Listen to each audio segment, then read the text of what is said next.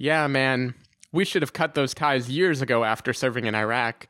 I guess it's not so clean when you've got a kid in the mix, though, is it?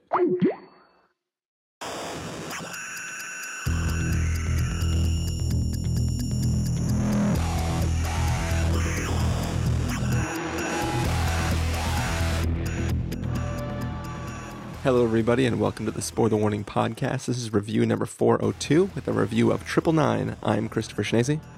I'm Casey Affleck. And I'm Chiwetel Ejiofor. And if you're joining us for the first time, the Spoiler Warning Podcast is a weekly film review program. Each week on the show, we're going to dive in, debate, discuss, and argue over the latest film releases coming to a theater near you. Uh, this week, we already released a review of Eddie the Eagle, and uh, usually, if you know we've crossed Monday and we haven't reviewed an extra film, we'll just call it a day. But however, I took to the interwebs after I saw Triple Nine to express my hatred for it, and uh, we know for a fact that Carson likes this movie. And uh, I think Stephen's quoted as saying, I don't know why Chris hates it so much. We don't know what that actually means, though. So uh, we decided that we were going to come back and make sure that we got you guys a proper review of Triple Nine Yeah. because uh, by the end of this episode, we will have a podcaster down. It's it's it better be good because cutting into my Gilmore Girls watching time. So Oh, man. But, but hold on a second. So Gilmore Girls is not actively on the air, right? uh no, but it's on Netflix and uh, yeah, but I'm trying to Netflix watch is on demand service. Yeah. Like you can watch it whenever you want. There is no way to cut into time that is on demand. But I got seven seasons to watch, bro, before the revival. So it's 22 episodes, 22 episodes a piece, man. I gotta get my I gotta get my GG on before before it comes back. All right. Well, uh, Stephen, are you a fan of Gilmore Girls? I can't really say that I am. I, I'm not not a fan of Gilmore Girls. I'm, I'm still watching Friends. That's still me, like, Oh, that's good. catching up catching up with the rest of the world now that something is finally on Netflix. Uh, Yeah. GG will come next, and maybe Parenthood. We'll see. Well, you got to follow a Lauren Graham show up with another Lauren Graham show. That's for sure. Mm-hmm.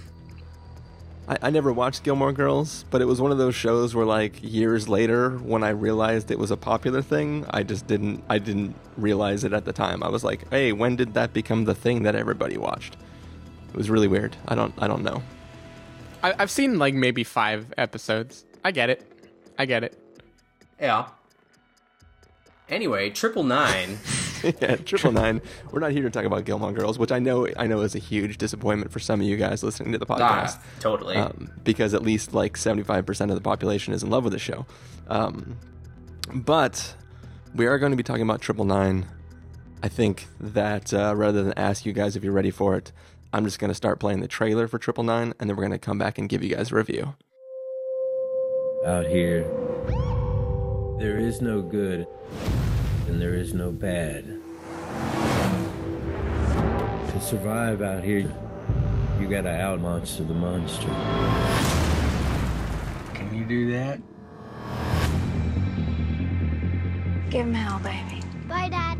Everybody listen up. Marcus, you got a new partner. Allow me to introduce Chris. Hey, so can we talk about this? Hell no. The rules around here different. You better learn fast. You Hey, man. How's your job going? I'm trying to make a difference. Police! He's on the run! Get down! Get down! We're family. Your job, get home at the end of the night. Let's make this one for the books.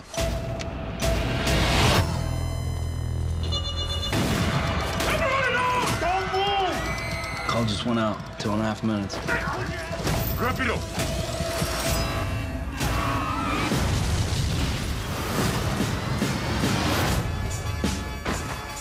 What you got for me? We're dealing with the four-man team.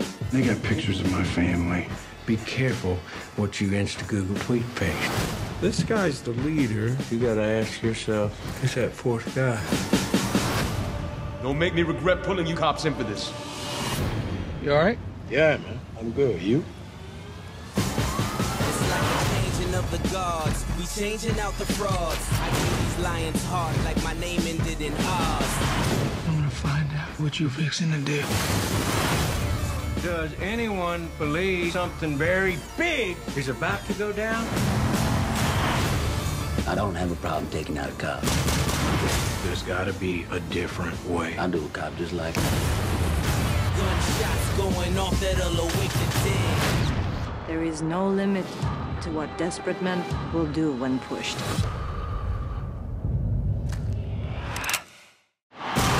Triple nine, officer down. Please respond, all units. All right, so that was the trailer for Triple Nine.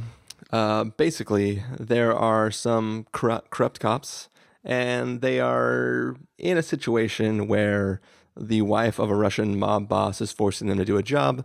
The job is more difficult than they would like prefer to have, and they come up with a genius plan that uh, if there was a triple nine, which is the police code for officer down, then they might be able to pull off this job that they have to do while the rest of the police force is trying to pay attention to the downed officer. Carson, why do you love this movie? Uh, well, I think it's very simple. I think that it's a very well made uh, action thriller with uh, a stacked cast and a great director, and uh, it's a lot of fun. I think that, uh, uh, first of all, I just want to say that this is one of the hardest movies that I've seen in a long time. Um, it's just a, What, what, what do you mean by hardest? well, I'm about to explain. Okay, Um, sorry. He felt while he watched it. yeah, I was just just ripping out the whole movie. so you were the hardest Yeah. while you watched this movie. Well, since Chris is uh, extremely white, uh, hard. I mean hard as in like it goes hard because it's an extremely gritty and grimy and dirty, sleazy, sweaty movie uh, with a lot of. Uh, it just it just it feels dangerous. You know, it feels like a very hard movie. Uh, it's got a lot of testosterone and and stuff like that in it, and and I think that that I, I don't know. It's I haven't seen a movie like that done well in a long time. Um, I still haven't seen a movie like that done well. well, that's probably true, but uh, anyway, um, uh, yeah, it's just that they there's a lot of movies nowadays like they they end up you know being gritty, but it's just like not fun to watch. Um, so this is this is gritty without being you know annoying or bro or something like that uh, which i appreciated it kind of kind of feels like uh, urban dramas from back in the 90s which uh, i also appreciate so to kind of give you a, a visual i think at least how i felt about the uh, about triple nine was it kind of felt like uh, they put the town uh, season two in the rear view. what As it in their rear view. Right, yeah. Um, they put the town, uh, the rear view, uh, season two of Triple, uh, not Triple Nine, season two of True Detective, uh, set it off and Dead Presidents in a blender and just let it rip because this movie has just a lot of, of great, just, it has a lot of influences and styles from uh, other movies, but I feel like it comes together to form um, its own thing. And um, I feel like uh, you know I've I've never been to the city of Atlanta, but uh, this movie does not do it any favors because it makes it look like hell on earth. Uh, and I think the the sort of that dangerous feeling, that hard feeling throughout the whole movie, uh, I think it resonates really well. Like I, it feels authentic to me. Uh, you know, lame ass white boy feels it feels authentic and realistic, but uh, yeah, I thought that it was I thought it was really well done. It has a very uh, cool style for sure, and I mean, come on, the acting is really good. I think uh, Casey Affleck turns in another great performance. Really, all the the actors in this movie. I mean, even all the supporting roles are filled by a memorable face.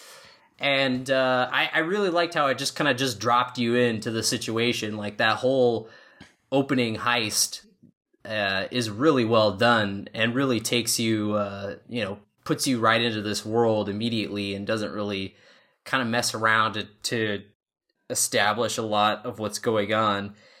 Uh, I so I like that. I thought that it was uh, I thought it was a really well done genre movie. It was kind of like a it kind of felt like a like a a trashy B movie, but it was it was executed by A list talent. So, Stephen, Stephen- how how in the middle are you going to be on this? Yeah, do you fall in the middle? Do you lean towards one of us? What's your what's your deal? I am in the middle, leaning towards Carson. I think. Um, so here's what I know Chris didn't like. Like, if I channel my inner Chris, I totally get it because this is a genre flick where the character motivations and the histories behind them and the way point A leads to point B is totally not the point. Like, we know in this movie that uh, Chiwetel's character, he's like at the end of his luck. Uh, he's been driven to the edge, but what's he on the edgeo for? Boom, still got it. Um, Every use the joke. every from- time he's in a movie, I'm going to use that joke. Um, but yeah, I mean, I think like the exposition in this movie can be summarized by one bit of dialogue that I loved so much I wrote down, which was a phone call between two of the guys, and one was like, "Yeah, man, we should have cut those ties years ago after serving in Iraq. I guess it's not so clean when you've got a kid in the mix, though, is it?" Like, in one sentence, it's Hell just like, yeah. "This is who you are. This is why we're here. We're done." um, That's all you need, bruh. yeah, so like the movie is clearly weak on plot and like it is not really intending to be a very heavy one. Uh, but I did think stylistically it had a lot to recommend it. Like I thought it was pretty damn fun. Um, Carson talked about it being hard, and when I saw the trailer, that is definitely what I felt.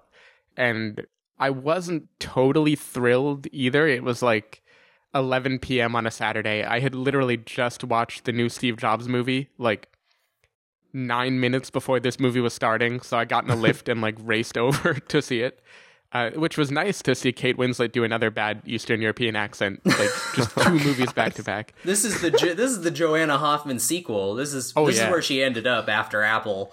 Yeah, this is her after Apple and before the Divergent series, which is when she just goes full, full metal bitch. Right. anyway, yeah. So the trailer promised something extremely abrasive, very like gritty, dirty South, violent, like all hell is gonna break loose, super urban and very, very, very bloody. Um, and I actually think the film pulled back on that a little bit, like just enough. It didn't.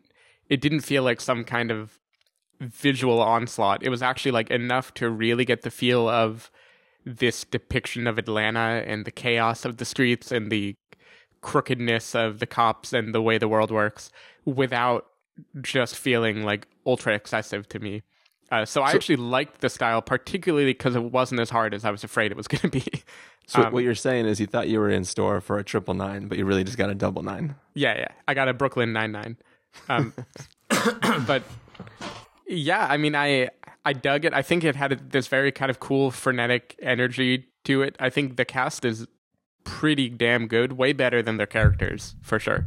Um, there are a few scenes that I really liked. I thought the opening scene, like Carson mentioned, was just great. I think if the Dark Knight didn't exist, it would be like really, really, really great. it's just because I've seen a few of these kind of daylight heist things before that like it wasn't completely new to me, but I I loved it. I loved the the red dye and the car chase and all of that. It, it was really cool. Yeah, that Uh, really and- set it over the top. Was that because it because all the posters for this movie have put the the dudes with the red you know ski masks on, and you think that they just decided, oh fuck it, we're gonna wear red masks today. Yeah, but it's yeah, actually you think it's like the town or something. yeah, and like, it was an actual like uh, fashion choice, but uh, no, it was just from the the the bank bag.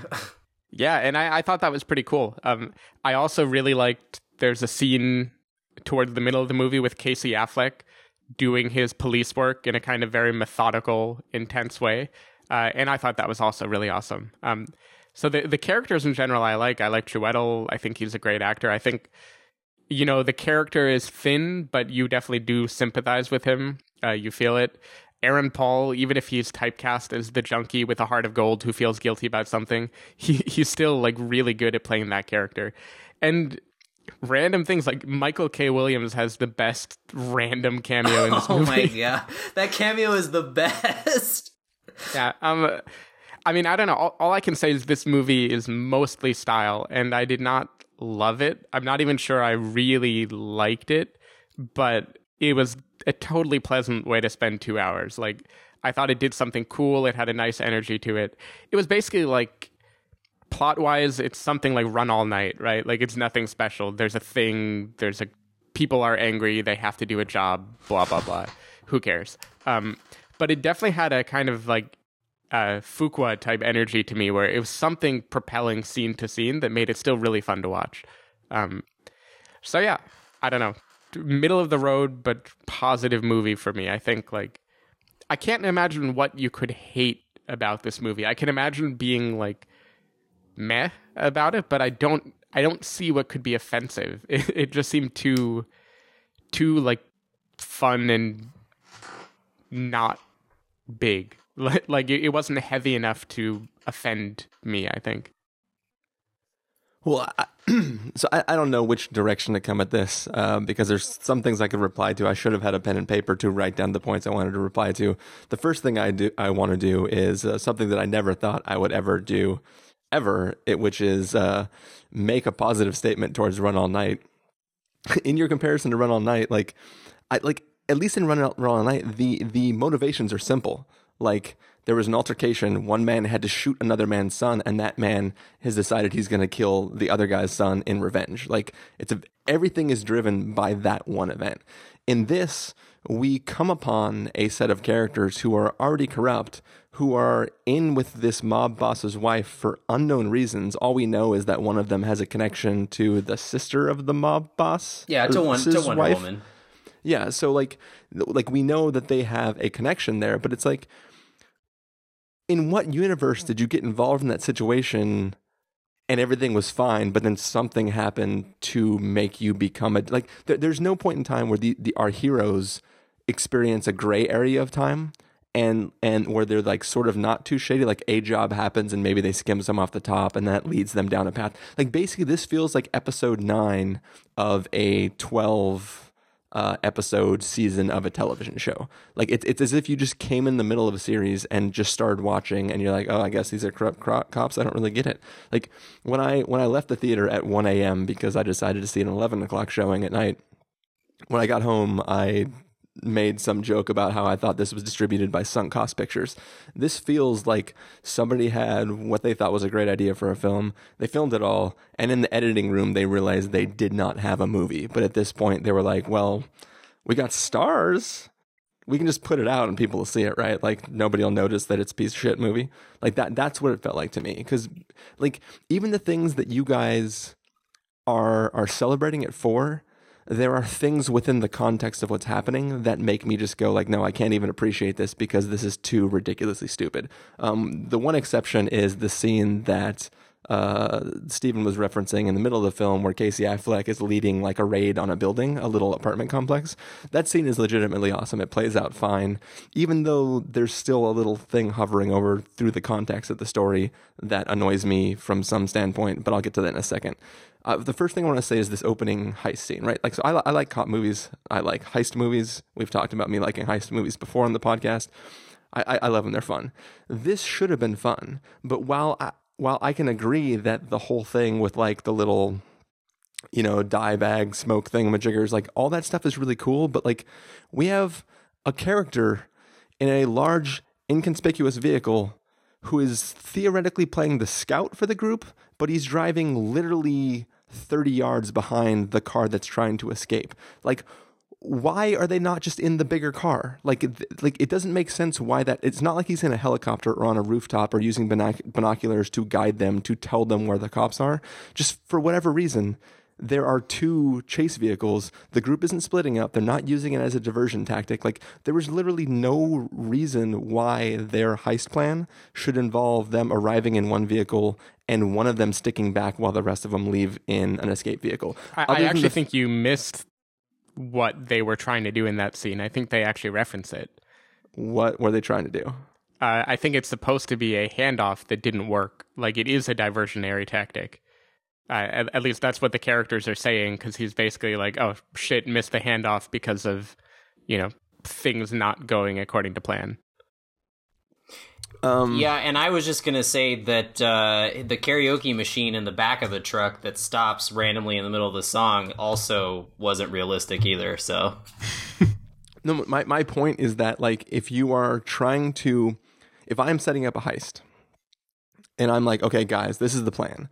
We are going to escape in two vehicles, and then drive those vehicles together the entire route. The only reason why it screws up is because the the smoke bag things go off. Like that's what throws a wrench in the plan. But like there's no there's no sense of like oh we will drive the other car into the back of this like, there, there's no explanation for why there's two vehicles and maybe characters are referencing that the, the handoff didn't work but there's there's not a clear sense of what is going on when things go south the fact that one person isn't a big truck vehicle could have been used to some sense that like in, in some way that makes sense but it doesn't happen that way. And then then you go on and like we have we have the the guy who's driving that big vehicle who's chasing behind for no reason. He seems to be like the nicest out of the group. Like he's helping out but he seems to be the one that has like the clearest head on his shoulders. And they make it a point that he sees that an innocent civilian has been shot like the camera lingers on that person, lingers on his reaction to that character being shot, but then nothing happens with that, right? Like it's almost like he's going to possibly get caught because he wants to help somebody who is an innocent bystander, but like they don't even do anything like that. So there, there's constant moments in the film where I'm like, why are you? Why are you showing me things like you're spending time to communicate something to me that you're not using for anything? Um, well, I took the that part where Norman Reedus saw the girl who got shot. Uh, I took that as not him feeling sympathetic for her, but kind of like, oh shit, like uh, somebody, a bystander got shot and they shouldn't have. Like this is like, this is gonna f- things up. But but but they're they're they're standing there shooting like assault rifles into cars, right? I know to mess up traffic. Like there's yeah, but they weren't they weren't trying to aim at people. I don't think. I mean, I I I kind of feel like that that heist was a little botched, so it didn't. I don't think they were planning on killing anybody. You know, that day. Yeah, and, and I think that's the whole point is that things are getting botched and it becomes progressively more violent than anyone yeah. wanted it to be. I mean, because I don't think they I don't think they were expecting to uh, get hit with the the red dye either. At least, yeah, well, not well, obviously. Like yeah. I'm, I'm fine with it going sideways and bad things happen, but like there's characters who they're showing to want to respond in ways that they're not doing anything with. Like it, it doesn't add anything to the scene when like it doesn't really matter for that that character especially considering what happens moments later when the scene changes. But I'll, I'll just go on because I'm not doing a good job of explaining that. So Aaron Paul's character, um, Stephen was talking about how he is he's he's good at playing like the junkie with a heart of gold. So when when the entire group comes up with the idea of doing the triple nine. All right, we are back after some gnarly technical difficulties, but uh, either way, you guys are both right. Skype got triple nine. but, you, guys are both right. I'm I am talking about the mo- I'm talking about what one character thought the other character was doing in a scene. Um, but yeah, and so I, I so I rescind, before I got kicked off, I, I, I was, rescind what I was saying. Either either way, that doesn't okay. matter. Um, yeah, because we were starting to go into big time spoiler territory. Yeah, should I just cut it out then completely? Yeah, I guess so. And just have a message saying like I was wrong about a thing. I was very, I'll, very I'll, wrong. I'll leave this part in. I was wrong. I just was... put in the, the clip from Prometheus where uh, Noomi Rapace is just like, "We were so wrong." is that in the trailer? Because I can totally drop that I th- in. I think it's in the trailer. Yeah. We were so wrong. All right. So, anyways, Aaron Paul's character is fine. Yeah. He's all right. Other, other than the context, one down, eight to go. Other, other than the context of the scene that follows that, like I like in in uh, I it's so hard to talk about this movie without spoilers. Um, well, we should just go into the spoiler segment. I don't know. Well, we'll, we'll just keep keep going for now. All right. I mean, I, I, I think that I, am fine with spoilers. I think we can skim. I think we could skim around it. Well, well, so so I mean, it, it's it's in the description of the film. It, it's the what the whole plot is. Like, the movie's called Triple Nine, so it's not. no, a, I mean, I, I think the the actual like the the device of you know trying to kill Casey Affleck's character. Yeah, yeah, but but so so here, so That's fine. Here's here's the thing though. So so so we know that like Casey Affleck is is the nice character, and if the film is called Triple Nine, then they want to kill a cop, and there's only one cop who's not in on it, so they have to be trying to kill Casey Affleck. So the problem is that like from the moment they come up with the idea for killing him, there's at least two scenes where he could have died, right? There, there's two scenes where gang members, like, it feels like they're being set up to try to kill him, but they haven't planned the actual thing, their, the job yet. So it feels like they're pu- putting him in into scenarios in which the triple nine could happen but the job itself has not been been started yet. Like nobody is ready. The team isn't ready to go. They don't have a plan on on who's doing what. So it, it's like to me i can't grasp that. And maybe you guys would say that like oh those scenes just happened based on an earlier scene where um, Casey Affleck was ruff- ruffling the feathers of of some gang members, and it just happens to be that because they were doing police stuff, they were put in harm's way, and it wasn't related to that event. But like, it feel like there is a scene where a particular gang member is put in like th- there's a scenario where where it plays out where like oh this is the scene where he was supposed to be shot. That's the way it feels. The way that scene resolves it feels like there is a moment where there's a struggle and Casey Affleck resolves that scene in a really interesting way that feels like, oh, that scene could have gotten down a different way. But it's literally two encounters with bad guys before when they want to actually do the job. And that doesn't make sense to me. Like those moments may, the, the moments isolated from the rest of the film may have good tension and may be interesting and may be constructed well. But in the context of the story, it's like, why does it feel like this is the job happening, but it's not ready? Then you go on to the, the whole reason they need a triple nine is because this job would require too many people, right? But like when they're going to do the triple nine, they're splitting their team in half. So they're making their group even smaller. And when they go do the job, it doesn't feel like the job itself was guarded by normal police anyways so like there, there's just a there's just basically a cascading series of things that the story tries to build that when you go through the cascade it doesn't feel like any of them require any of the previous ones to be there I mean, so I'm not going to say that the plot was perfect. I do think, again, maybe you were a little tired when you watched it because I don't think the idea was they would need too many people. It's that they would need too much time, and the triple nine eh, the triple nine buys you time. Yeah, yeah, but it doesn't so, buy you manpower. So, so, so in the opening scene, it's all time based, right? They know that the cops respond in X amount of time, but in the later job, if two guys can go in and and do this job pretty quickly there there's no reason like I mean the problem is th- and and again we we shouldn't spoil too much but the problem is the moment they begin to do this job they would have set off an alarm. So like just the depth of what you don't know yet and what you would have to penetrate makes it take more time than they think they could get away with. I, I, I just feel like it, it, it's it's not setting it, it's not like a mission impossible thing where you're like oh shit like he's to dive into a thing and switch it like, like there's no i don't feel that the impossible mission that they're doing was at all impossible. Well uh i don't know where to begin. I wrote some things down um because i wanted to have a rebuttal on some things. But first of all, I think this is what happens when you get way too involved in movie plots because you end up just sitting here drawing straws like Bruce Willis and JGL in the diner. Um, and little but, diagrams but this and shit. This film wants you to do that though. But I no, know I don't, I don't think, think, it, it does. does. I, I think that the messiness of the movie is its is one of its charms. I, I think that it sort of fits in with this world of of just grit and confusion.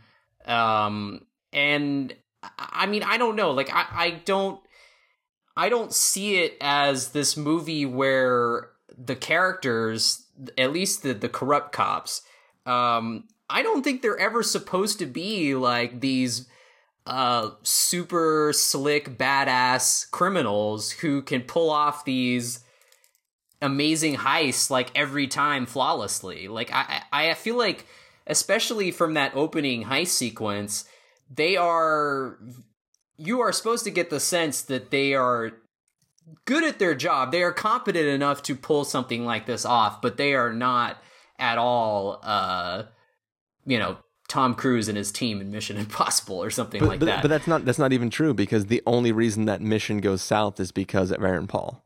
Like Aaron Paul is the wild card. He is the younger cousin or sibling or whatever of of the other guy, and he's only Yeah. there because he he had to be right. Like he's if if if Aaron Paul's character wasn't in this film, literally everything they planned would have worked. I I don't think that's true at all. Like I, it I literally is true. I don't think so. It- Like it is true. It- I- not not I only know. not only would that be the case, but the film would not have resolved in the same way because the only connection any of these investigations have is because of Aaron Paul. even if Aaron Paul wasn't there, nobody would have been there because it's not real. It's a, it's a movie. No, no, no. But but It's if, it's if Aaron, happening in a fictional world. if Aaron Paul's character wasn't there, the first mission would have gone fine, and the second mission, the triple nine, probably would have worked. And then the only other person who suspects anything in the entire story would have had zero evidence to connect oh, a completely well, okay. I thought you were. unrelated. T- okay, I take that back. I thought you were talking about the opening heist. No, no, no, no. I'm talking about like Yeah, the entire well- film. of course, the triple nine didn't work because of Aaron Paul, but I mean, I, I still got the sense that they weren't like the best team of people to be doing these things. Like, I feel like they they were kind of at the end of their rope for sure. but what and it rope was is? like, you don't even know what the rope is. yeah, you do. No, but you feel like nobody nobody is going in there wanting to do it except for some of the cops are like you- remarkably dirty. you get the But- feeling you get the feeling that these characters have been so consumed by corruptness uh, that they're just delusional at, No, no, at- to no. a point. Chiwetel, or however you pronounce his name, is the only character who has an, a reason to even be doing this Right, because they're and not that's- getting paid for it. The first mission they were getting paid for. The second one was just a ransom. None of the other characters. no, the second is so they don't die. well, yeah, that too. That's very clear. well, Yeah. the, the end of this. I think one of the characters finds that out pretty quickly. the, Yeah. the end of this film basically shows that they could have resolved that issue without caring.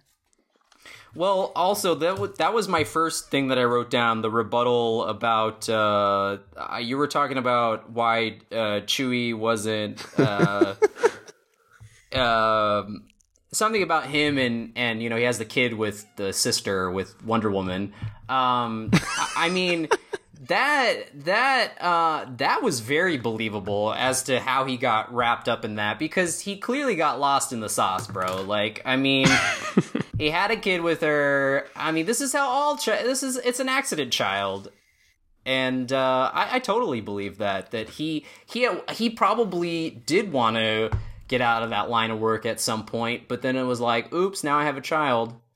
And you know how all Russians are either prostitutes or mob members. Right. So, I mean, dude. it's gonna happen. I mean, not to bring it back to the op- not to bring it back to the opening uh, banter, but uh, the same thing happened to uh, Christopher when he uh, proposed to Lorelai at the end of season two in Gilmore Girls. Like he he was like, "I want to marry you. I want to be back with you," and then it was like.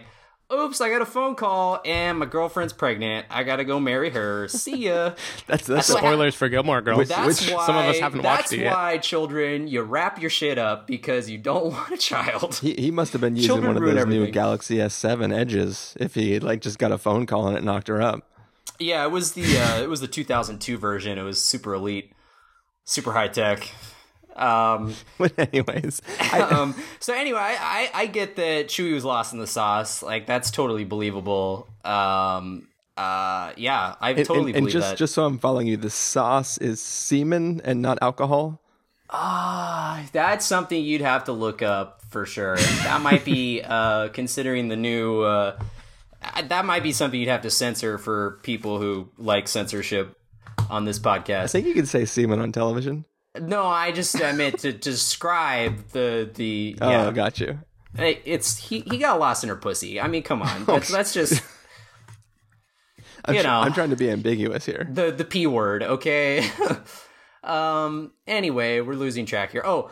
Uh, the other thing I was gonna say because you were going on about something how Norman Reedus was driving a giant truck or whatever, it was too big and loud or that was totally distracting. Um, And also, Go- no crossbow. What's up with that? well, you know, there's no zombies yet, so. Um, There was one zombie who was sitting in the audience trying to watch the damn movie. Oh, well, that was almost as good as your sunk cost pictures joke. So that was the other thing I wrote down. That that joke accurately communicated in 140 characters of what I felt about this film. I, Sarah showed it to me, and I read it like ten different times, and I still didn't understand. I was like, "Is this a reference? Like, I don't like. I really am, am confused. This can't be the whole of the joke, Like, right? I- there has like, to be I- something deeper. Like, I honestly was more fascinated than anything. I was like, "What? Like, what? I don't know." But anyway, um, Stephen mentioned the Dark Knight, the opening heist of the Dark Knight. Um, come on, if you think if you think that's distracting, I mean, do you really think that no one saw that giant school bus drive through a bank? like fucking a man, come on. What's what's the difference between that and and, and Norman Reedus driving the bus? No, no, my my my my issue is not for onlookers to the situation. My issue is what the fuck was their plan. They were literally going to drive the car behind the other car, and he was acting as the scouter, even though he was clearly in plain view with the rest of the shit. Like I don't I don't understand what the what their plan was. Well, I don't either because I didn't care. It just looked really cool. I, feel like I it- can't it look at something and just go like, "Oh, that's awesome." I look at it and go like, "Okay, so what's the plan here?" Now this is this is unfortunately my disadvantage because when I watch a movie, like it makes sense to me while it's happening. Like it's like, okay, I believe this, but in retrospect, when I'm trying to just like re- rebuttal it or describe it, none of it makes any sense. It just is like, well, it looked yeah, and I mean, cool. I like, the thing I- is, I I don't know what their plan is, but it convinced me there was a plan, and like that's all I cared about. Yeah, I I'm- wasn't that inve- like in my mind. This movie was like it started out as Inside Man, and then it became like Sicario or The Departed or something, and it wasn't as neat or heisty as Inside Man or as heavy as like Sicario. It was just something more like vague and energetic, and like that's what it was going for. And I think if you put it through the lens of like the heist genre, you're gonna be disappointed because, like Carson said, this is not necessarily a crack team of people who are great at everything. This is like yeah, they're like criminals who are caught in a situation that went deeper than they wanted it to be. But but you don't behave the way these characters are written to behave if this is your second rodeo. Yeah, but we're also not criminals. and they're also not real. So uh, but I I'm feel not like in the movie. Like I, I, I know, but I'm just saying, like, I, I don't know. Like, I, I feel like that it goes back to the idea that they're like just they've had enough of the whole Russian Jew mafia and uh, they want out. But remember, he's got that kid, so. But he. But no, I get the feeling that that maybe they were a crack team at one point, but now they're like they're kind of the the you know the the ends uh, the rope is loosening or you know th- they're rough around the edges now because it's like they're they're just tired. They're tired. They're corrupt. I think what it all comes down to is, is I don't like the Flash if there isn't an explanation for the Flash. Like there are scenes in this that like if I just take them in isolation, I go like, yeah, this is really energetic and fun. And then I think like, what the hell is going on? Like for instance, when the triple nine happens, the triple nine that the film presents us, we there, there's the scene that is exactly what they want. All the cops in the city rushing to one location for some reason, Woody Harrelson is like driving around other cops. Like they're all going together. The, it, it's like in, in every other movie where like cops are rushing to the scene of a crime, like the cops are darting, darting in and out of traffic and going around pedestrians and, and going around like n- normal motorists. But like for some reason, he's driving like in the center of the lane because he wants to be one car ahead of the rest of the pack just because. yeah, it, it almost seems like he's reckless and an alcoholic. it's weird. That's true. Yeah. But it doesn't add anything. I'm, I'm to not saying I love his character, by the way, but I, I can't put his character through that lens because he clearly is an erratic person in this movie. But, like, yeah, he's ah, not stable at all. I, I don't that and especially since you know his his uh, nephew, right? It was his nephew. Casey Mm-hmm. Affleck was his nephew, right, or cousin or something. yeah, his nephew. Uh, I mean, his nephew's in danger. I feel like that was a he. He reacted the way that they wanted him to react, which that he would, you know, uh, overreact in a sense and send Yeah, I ev- mean, send he- everybody there. But it's not like his He car was faster than the rest of the cops' cars and getting one car length ahead by driving in the center of the Dude, road. he was probably get him anywhere. he was probably blitzed out of his mind. And, and here's the thing, Yeah, too. and and he's clearly a person at the end of his rope where the only thing that means anything to him is family. Like he's Right. this erratic, I- I feel like that's reckless pretty es- person who feels like a need to protect his family. and I feel like that's pretty established. I'm pretty yeah, sure and the I only feel thing like he the cares about otherwise is finding another perplexing, joint. the otherwise perplexing end of this movie, like the only way I can make sense of it is by that logic that like Yeah. this is who he is. also, I feel like uh no, I don't know what I feel like because I just went away. Uh, where did it go? Thought, come back. Um, I don't know. Somebody else say Your, your something. thoughts and I'll- probably hanging out with the plot that's Oh, absent for oh. this movie. I know, I know.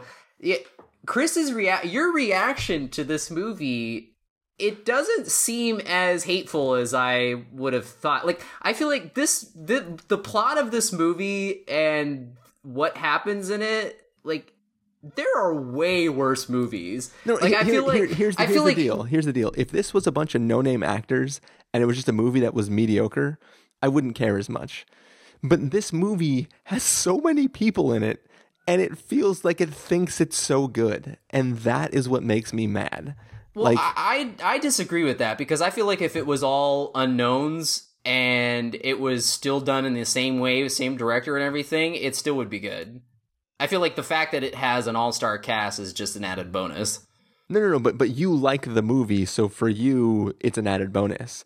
I don't like the movie, so the fact that everyone's in it, I go, you fing wasted all these people.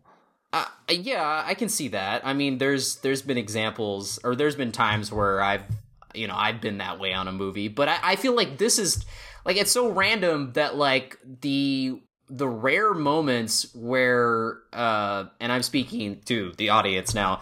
Uh, the rare moments where Chris like gets really upset and says like he's gonna walk out of a movie have weirdly happened for Casey Affleck movies since it was this and the finest hours Yeah, what do you have against Casey, in a, bro? in a matter of a He's month. the only thing in the movie. I know. Actually, here's the thing.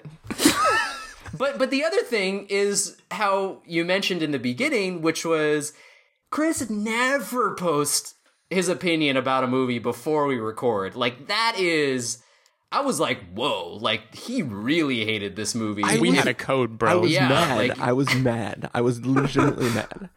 yeah. I, I, I, mean I have, I have one more point that I haven't got to yet. Okay. Well, I, I just wanted. Okay, go ahead, because I was gonna double back on the. I got another example of a a bad movie. Well, well, you you reminded me of it when you started talking about the fact that this is a Casey Affleck movie. So Hmm. so Casey Affleck's character, he's he's the good guy, right?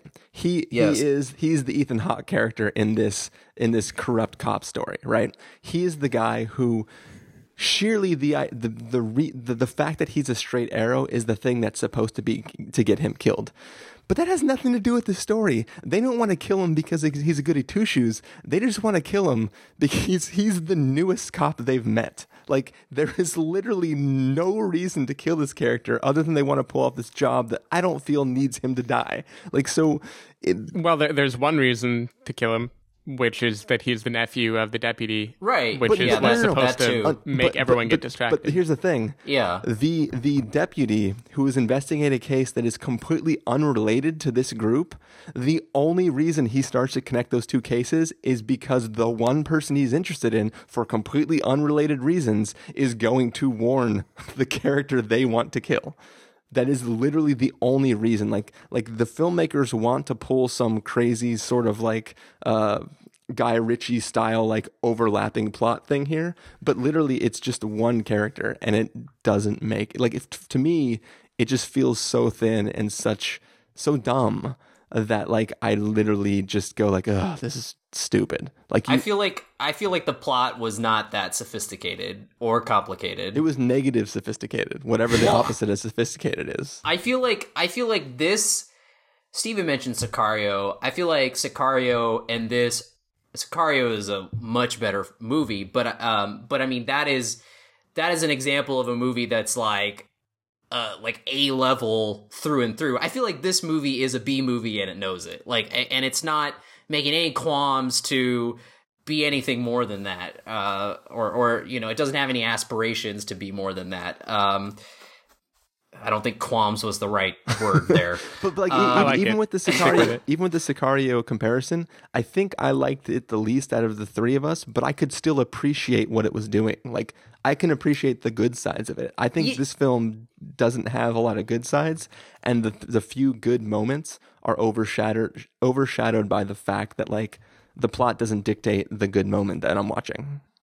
Yeah, but I think like this is similar in Sicario in the fact that they both have very minimal stories that are elevated by style uh, and cast. Like I think that the I don't think that the story in Triple Nine was something that was a focal point. Like I feel like they used that as a jumping off point to create just sort of this energetic action thriller. Um, and going back to the the whole reason why they wanted Casey Affleck's character to be the guy was because, uh, like Stephen said, one very obviously that uh, you know he's the nephew of of Woody Harrelson, and then two, I feel like that they just they just fucking hated him. Like there was something about him that you know he got transferred from like the nice district, and he's like Mister cool guy for or you know he's like he's he doesn't seem hard you know? He's not hard enough to be in the uh the super gritty district you know the, where everyone's just i feel like that he felt like an outsider and that he was a easy target But see, I, I didn't even see that. I think the only reason Anthony Mackie quote unquote hated him is because he knew he needed to do shady stuff. And before he could do that when he had no partner, but then because he had a partner, he had to figure out a way around that stuff. I think it was more inconvenience and- than hate. yeah but it was clearly that he he was pissed at at this guy like he did not want to be partnered up with him with sure, he, he was pissed at him, but I, I also think, and I can't believe I'm thinking about this movie that much, um, but I think he, if, if you want to pull this off cleanly, which as many things in this movie, it might not have gone cleanly, but if you want to pull it off cleanly, having it be your partner, someone you can take out somewhere and get the job done, is a whole lot easier than having it be a random other guy, especially an established guy in the force. So like he most of the context of him knowing this character is him knowing what he wants to do. So like he hates him and he kind of forces himself to hate him because like you don't want to like the guy that you're going to kill. Yeah. right? Like that that's how I read it anyway. Well, also, uh, so to go back to what I was gonna mention about uh, this movie not being as bad as Chris is saying it is, um, I have a no, I have a question for you because this is a movie that I thought of while watching the movie. Uh, was sabotage? Uh, excuse me, sabotage with Arnold because the whole time I was watching this movie, I was like, "Oh shit, this is like the good version of sabotage." um, and that movie was just terrible. Like that movie, I feel like is is the complete opposite of this, where you know it it has this ensemble cast and they're trying to pull off heists and. Uh, it's set in Atlanta, and there's this very like gritty, like uh, you know, cop feel to it, and you know everything about it just comes off just so grim, and and nothing about it is fun. I think that uh, I think the the beauty, you know, the the positive of this movie and uh, it is in the direction because I feel like John Hillcoat, like a lot of other Australian filmmakers, can make these really dark and depressing movies, but not have them feel off-putting and grim. Like it does, you don't feel like you want to kill yourself after watching it. Like it's not The Purge uh, or something like that, or Sabotage, which I had the the same reaction to. Um, And so like, you know, movies like Chopper and The Rover, I feel like that kind of really dark but it but it's like pulpy, you know. It's not it's not it knows that it's not happening in reality. I think it that that helps it not feel so like oh gosh, like I don't feel comfortable watching this. Like that kind of level of no funness. So, I mean, would you would you say that this movie is worse than Sabotage? I don't even remember Sabotage. The only thing I remember from Sabotage is somebody being like pinned with knives to the roof of a camper.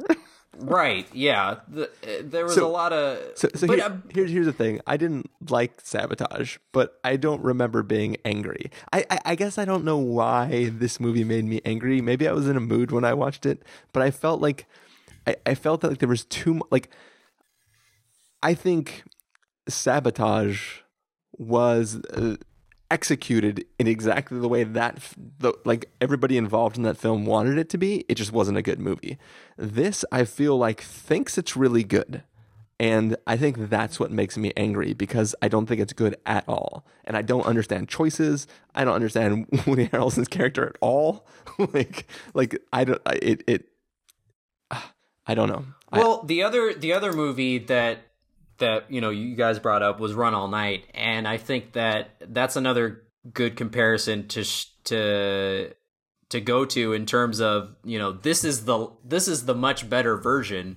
Um because i feel like you know you were saying how run all night had a clearer story and everything but i i feel like that movie is very bland and routine and doesn't have a vision like and it's very it's very story driven like i feel like triple nine is not story driven. It's an ensemble piece. It's character driven. Uh, the director clearly had a vision for this movie, and I feel like it is executed well and it is visibly seen in the movie. Like everything from I feel like this movie it's weird because it's it's like a very like urban like toughness, but there's a lot of like splashes of color in it, like especially, you know, like we said the opening scene with the bank bag and then there's like there was the scene with the paint um, in that other uh, the shootout in the apartment complex and everything to like going down to Michael K. Williams's pink dog that he has with him. Um, and I will, uh, I know I, I mentioned it earlier that it was awesome, but like that cameo is worth the price of admission for this movie.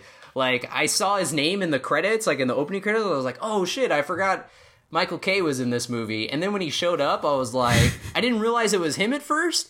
And then when he started talking and they showed his face, I was like, oh shit! Like I literally squealed in the theater.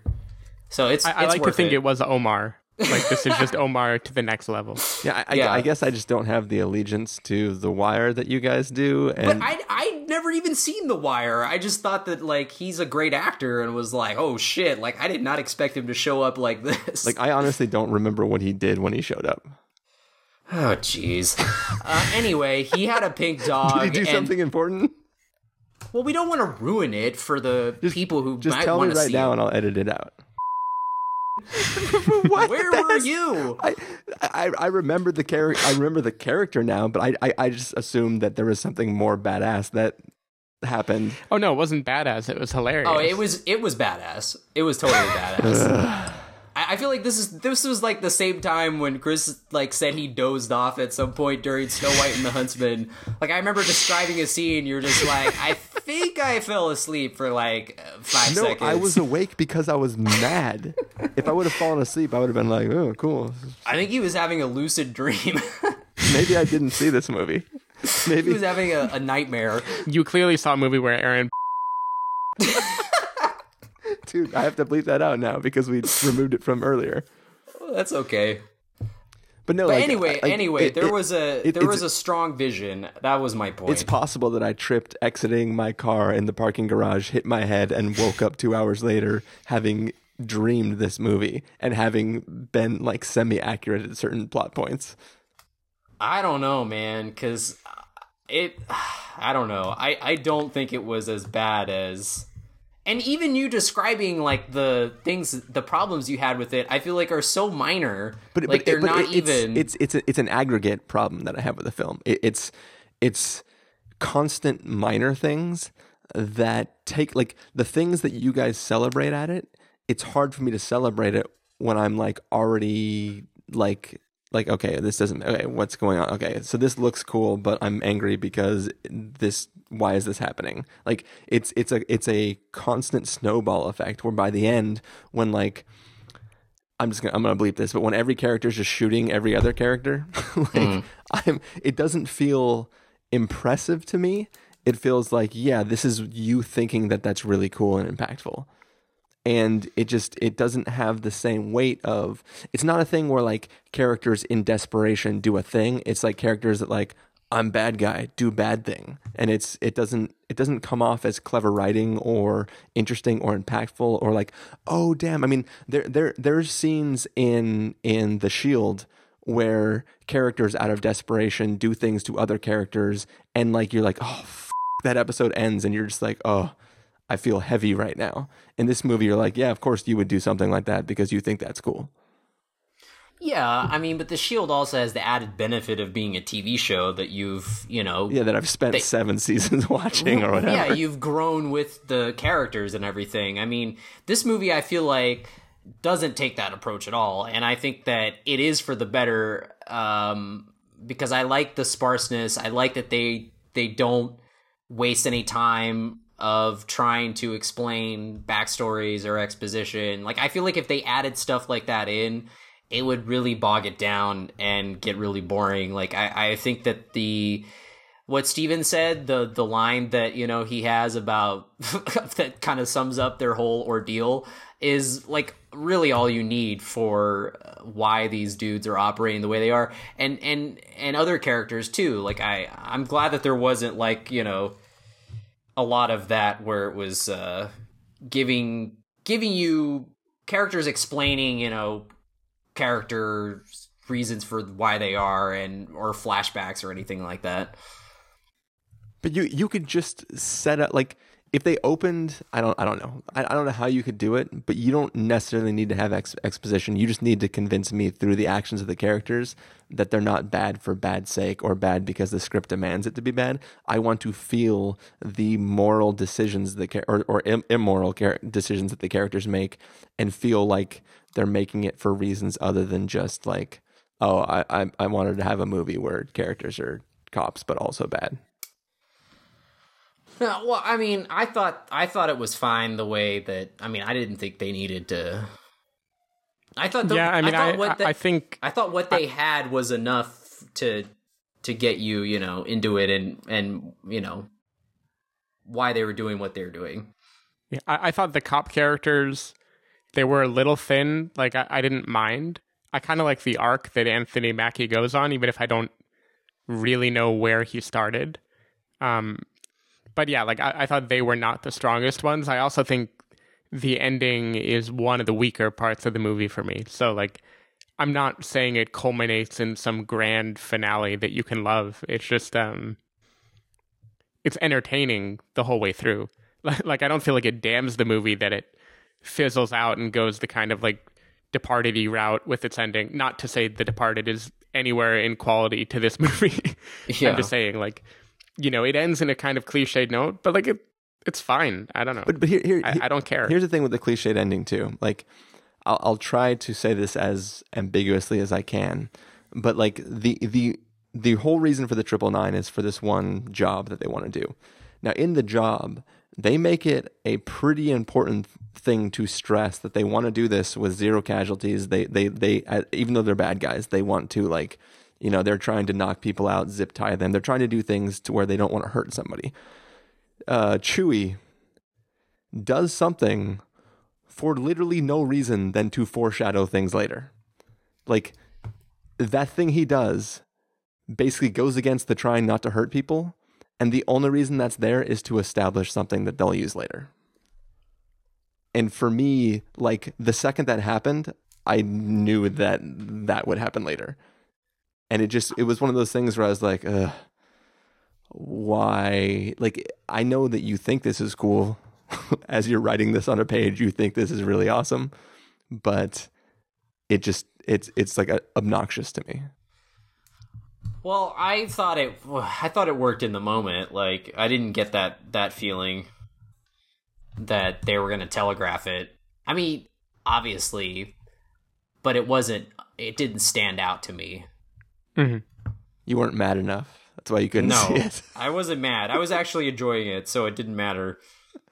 I hope you at least like uh, Chappie's cameo, right? When he refused to do the heist with them. I don't do heists. I cannot do heists. Oh, yeah. Anyway, It's okay, I mean, Chappie. We just make them sleep.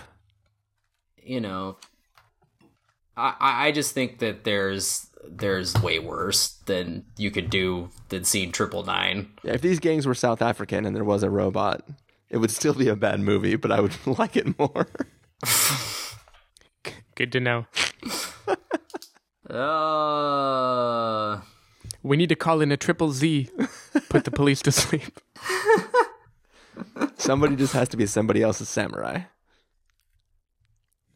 I think this episode is over. I think we've exhausted everything about Triple Oh my Nine God. more than anyone has ever done. Yeah.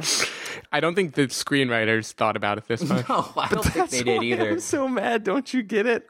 Yeah, but I mean, no screenplay is. I mean, no, come on, like no plot is perfect. Like, do you think your favorite movie of all time, Inception, has the most sturdy plot? Like, no. One hundred percent. Oh, let's not get into this. Oh no. I'm just oh, saying, no. no way, dude.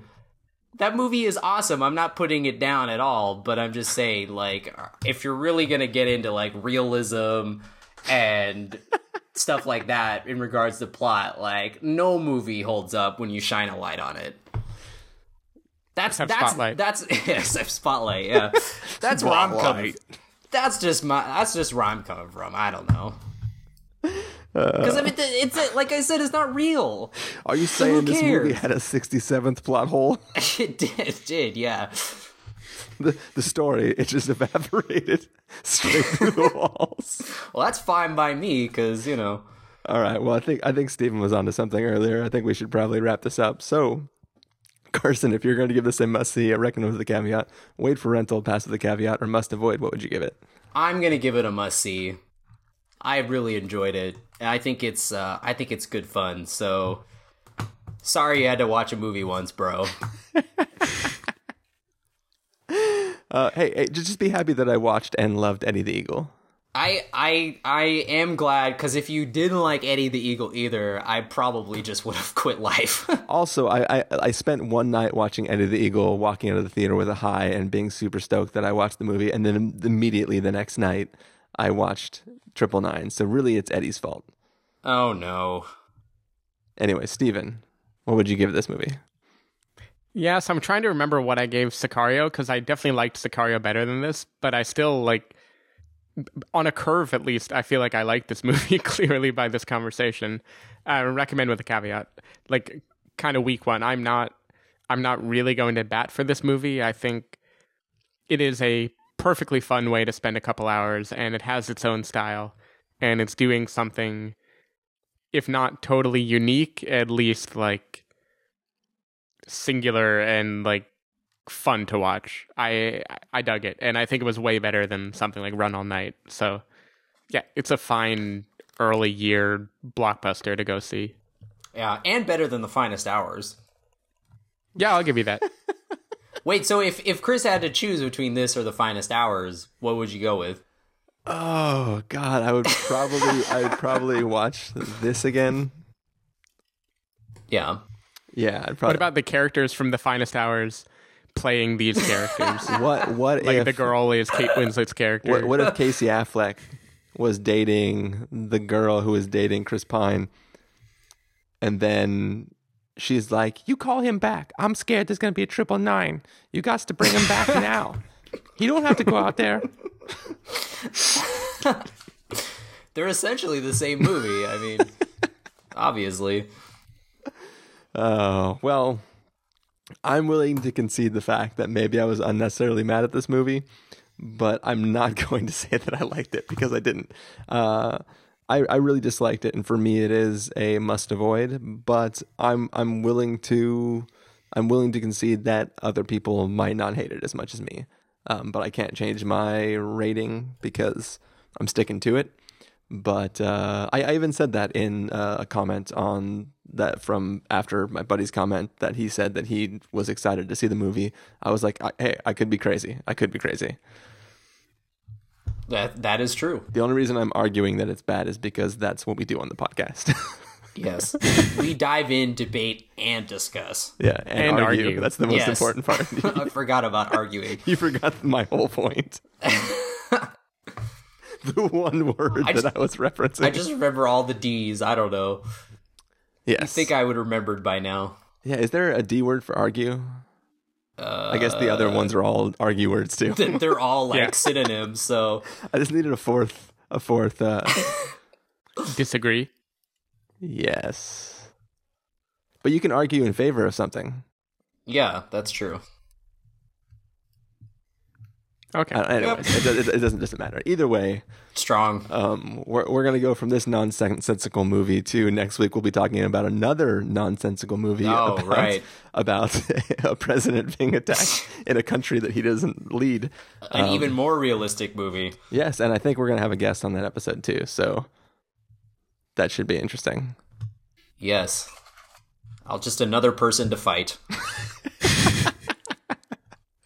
But uh, yeah, um, do you want to let people know where they can find you, not Carson, since people can't find him on the internet? Stephen? Uh, I guess you can find me, you know, in Atlanta, in Hot Atlanta, just hanging out with Michael K. Williams, Sweet Pea, and his pig dog. Uh, Stephen. Uh, you can find me in Atlanta also. I've got like a full neck tattoo. Um, I just kind of stand around, you know, just look for me.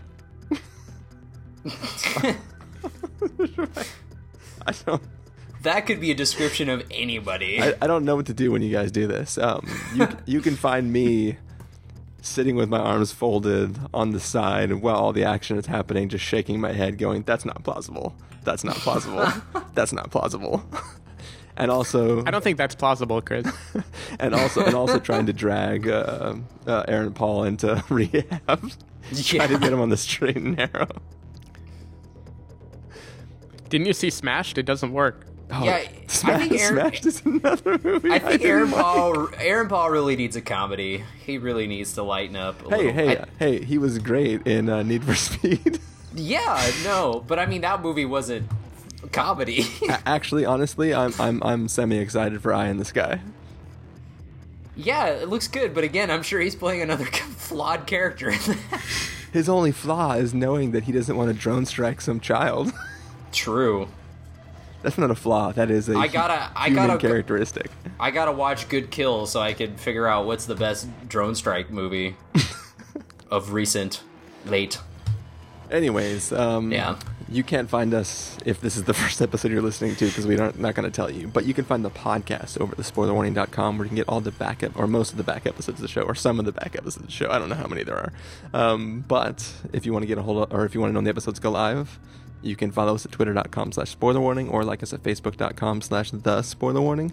If you want to get a hold of us directly, you can send an email to fans at thespoilerwarning.com. You can use the contact form on our site, or you can call and leave us a voicemail at 760-575-4TSW. That's 760-575-4879. Music for this episode will come from the soundtrack, I guess, to uh, Triple Nine, because why not? Oh yeah, Atticus Ross. He was uh he was turning in a pretty good score. Sounded very appropriately gritty. I didn't notice because I was actually passed out in the parking garage outside the movie theater. I didn't watch the movie. Apparently, you just hallucinated the movie. All right. Well, thank you for joining me, guys. You're you're welcome. Sorry, sorry, listeners, for my incoherent rambling about how mad I was about this movie. Sorry, listeners. Uh, But hey, hash- hashtag sorry, not sorry. we'll, we'll, we'll, we'll, we'll try to make things better moving forward. Ah, we don't need to make anything better. We just need to make it the same. Yeah, we'll, I don't know. we'll just have to kill one of us in the podcast for no reason. so what's Larry King been up to lately? I don't even know what that's a reference to. I think that was just a non sequitur. okay. What what was the thing that the listener hated that Carson talked about? For Oh, like David 10 Letterman. Oh, David David, Letterman. Letterman. David Letterman, Yeah, God which damn it. I, I mean, this doesn't have to be. We can stop it now. But uh, I went back and listened to that review to see, like, because I don't remember talking about David Letterman retiring. I'm, I'm stopping. Okay.